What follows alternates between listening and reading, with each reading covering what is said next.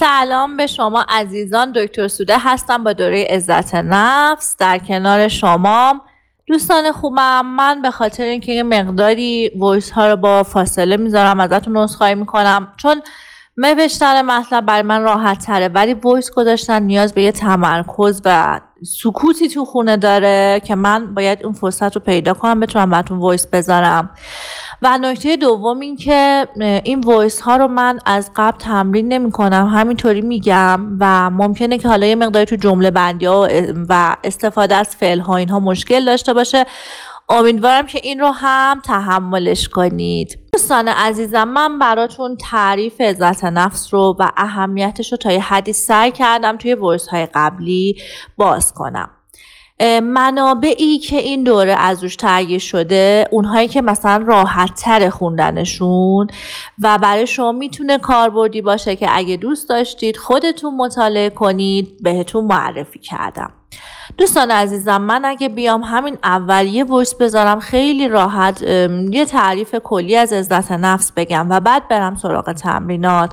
مطمئن باشید که برای شما اثری که لازمه رو نخواهد داشت.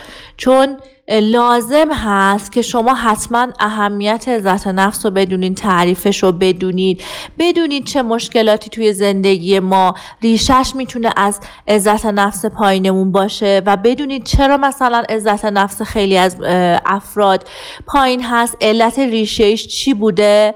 که بعد از دونستن تمام اینها با مجموع این آگاهی ها ما بریم شروع کنیم روی عزت نفسمون کار کنیم تمریناتش رو مطرح کنیم تا بتونیم بالا ببریمش. اگه اون قسمت های اولیه که تعریف هاست مقدمات من بهتون نگم مطمئنم که تمرینات برای شما اون اثری که لازمه رو نخواهند داشت. دوستان من ازتون دعوت می‌کنم که توی دوره عزت نفس که با من همراهید به من اعتماد کنید و اجازه بدین من چیزهایی رو که فکر می‌کنم حتما لازم بدونین بهتون بگم. مطالب عزت نفس خیلی خیلی زیاده. من فقط چیزهایی که واقعا به نظرم دونستنشون ضروری بوده خیلی خیلی خلاصه براتون جمع آوری کردم.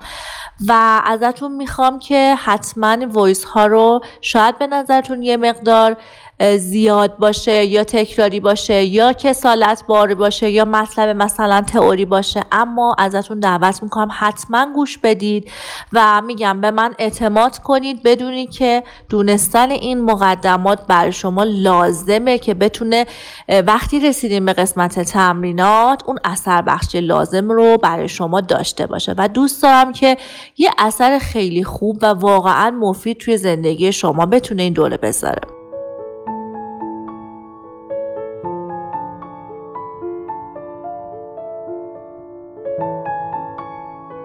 دوستان عزیزم می‌خوام که امروز یه خورده مفهوم عزت نفس رو باز بیشتر با هم در مورد صحبت کنیم. اگه استوری های پیج اینستاگرام رو دنبال کرده باشین من به صورت نوشته براتون این قسمت رو گذاشتم و می‌خوام یکم بیشتر براتون توضیح بدم.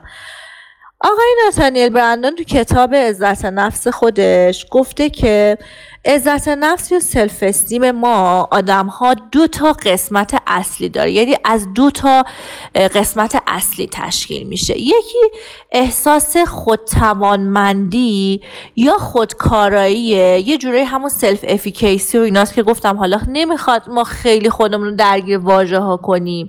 و قسمت دومش احساس ارزشه. اما هر کدوم از اینها معنیشون چیه؟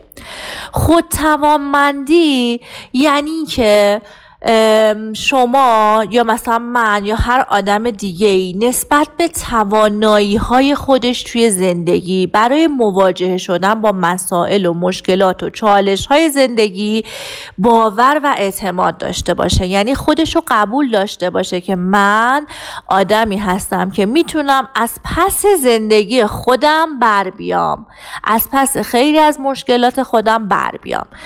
این باور داشتن به این که تو می‌تونی و توانایی داری از پس زندگیت و مشکلات بر بیار بهش میگن خودکارآمدی یا خودتوانمندی. یه چیز خیلی کلی هست راجع به مسئله خاصی هم نیست.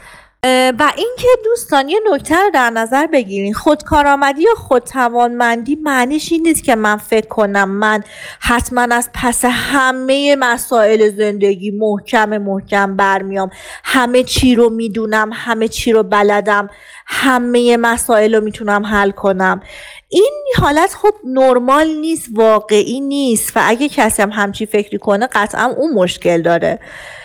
منظور از باور به توانمندی های خودت یا همون self efficacy خود کارایی اینه که من می‌تونم که برم یاد بگیرم می‌تونم که برم آموزش ببینم. یعنی اگه با یه مسئله هم روبرو بشم که نتونم اولش حلش کنم می‌تونم که برم در موردش مطالعه کنم آموزش ببینم یاد بگیرم مهارت های جدید پیدا کنم تا بعد بتونم حلش کنم. یعنی می‌تونم یاد بگیرم که مشکلاتم رو حل کنم. می‌تونم یاد بگیرم که مسائلم رو چجوری مدیریت کنم. حتی اگه چیزی رو بلد نباشم ازش فرار نمی کنم یاد می‌گیرم چجوری باهاش مواجه بشم. مشورت می‌گیرم. توانایی آموزش دیدن یادگیری رو دارم. من توانایی تصمیم گیری و انتخاب توی زندگیمو دارم و می‌تونم که از پس زندگی خودم بر بیام. نکته که خیلی مهمه اینه که توی همین میگم آقای ناتانیل برندون هم تو کتابش بهش اشاره کرده. تو خیلی از این کتاب های عزت نفس به این نکته اشاره شده. اینکه اصلا نشانه یه آدم بالغ مچور با عزت نفس خوب و درست درمون اینه که می‌دونه همه مسائل زندگی رو لزوما نمی‌تونه حتما کنترل کنه. چون همه چی توی این دنیا توی جهان هستی توی این کائنات و تو زندگی ما انسان ها در کنترل ما نیست. میشه گفت قسمت خیلی زیادی از زندگی ما هم مستقیما تحت کنترل ما نیستش. پس ما وقتی با مسائل زندگیمون مواجه میشیم اگه این مسئله یه چیزی باشه که تحت کنترل ما باشه و ما بتونیم تغییرش بدیم چون نسبت به خودمون باور داریم که توانمندی رو داریم میریم باهاش مواجه میشیم از پسش برمیام که گفتیم اگه بلد نبودیم میریم یاد می‌گیریم راهشو. اما اگه چیزی بود که از کنترل ما خارج بود این مسئله رو قبول می‌کنیم. میپذیریم که خب این مسئله من نمی‌تونم براش کاری کنم. پس باید قبول کنم. یه جوری باهاش کنار بیام که آسیب کمتری ببینم. یه جوری باهاش کنار بیام که بتونم تحملش کنم بدون اینکه خیلی زخم بخورم. پس خود تشخیص این که خیلی از مسائل زندگی تو کنترل ما نیست و لزوما ما نباید حتما همه مسائل حل کنیم بلکه باید یه سری از مسائل رو قبول کنیم و بپذیریمش خودش یه نشانه می‌تونه باشه از داشتن عزت نفس سالم. قسمت دوم عزت نفس چی بود؟ همون حس ارزشه همون احساس ارزشمندی. این قسمت خیلی احساسیه. قسمت اول عزت نفس که خود توانمندی بود یه حالت باور داشتن خودت اعتماد داشتن به قدرت ها و تواناییات این قسمت بیشتر احساس حسیه. یعنی تو حس می‌کنی که ارزشمندی اونقدر که لیاقت خوشبختی رو داری. تو لیاقت داشتن یه زندگی خوب و شاد رو داری. تو لیاقت مثلا ازدواج خوب رو داری. تو لیاقت توانگری و موفقیت شغلی رو داری. این حس این که اینقدر با ارزشی که لایق خوشبختی باشی اون حس یه قسمت خیلی مهمی از عزت نفس ما رو تشکیل میده. ما تو قسمت اول عزت نفس اگه داشته باشیمش یاد می‌گیریم توانا باشیم زندگیمون رو هدایت کنیم و قسمت دوم که حس یاد می‌گیریم که لایق خوشبختیم و اطرافیان ما هم. آدم های دیگه هم می‌تونن در اطراف ما شاد و خوشبخت باشند و نکته خیلی مهم اینه که بین اینها حتما باید تعادل باشه. یعنی هم اون باور به تواناییام هم احساس خوبی که به خودم و به لایق بودن و ارزشمندی خودم دارم هر دوش رو باید داشته باشم در حالت متعادل.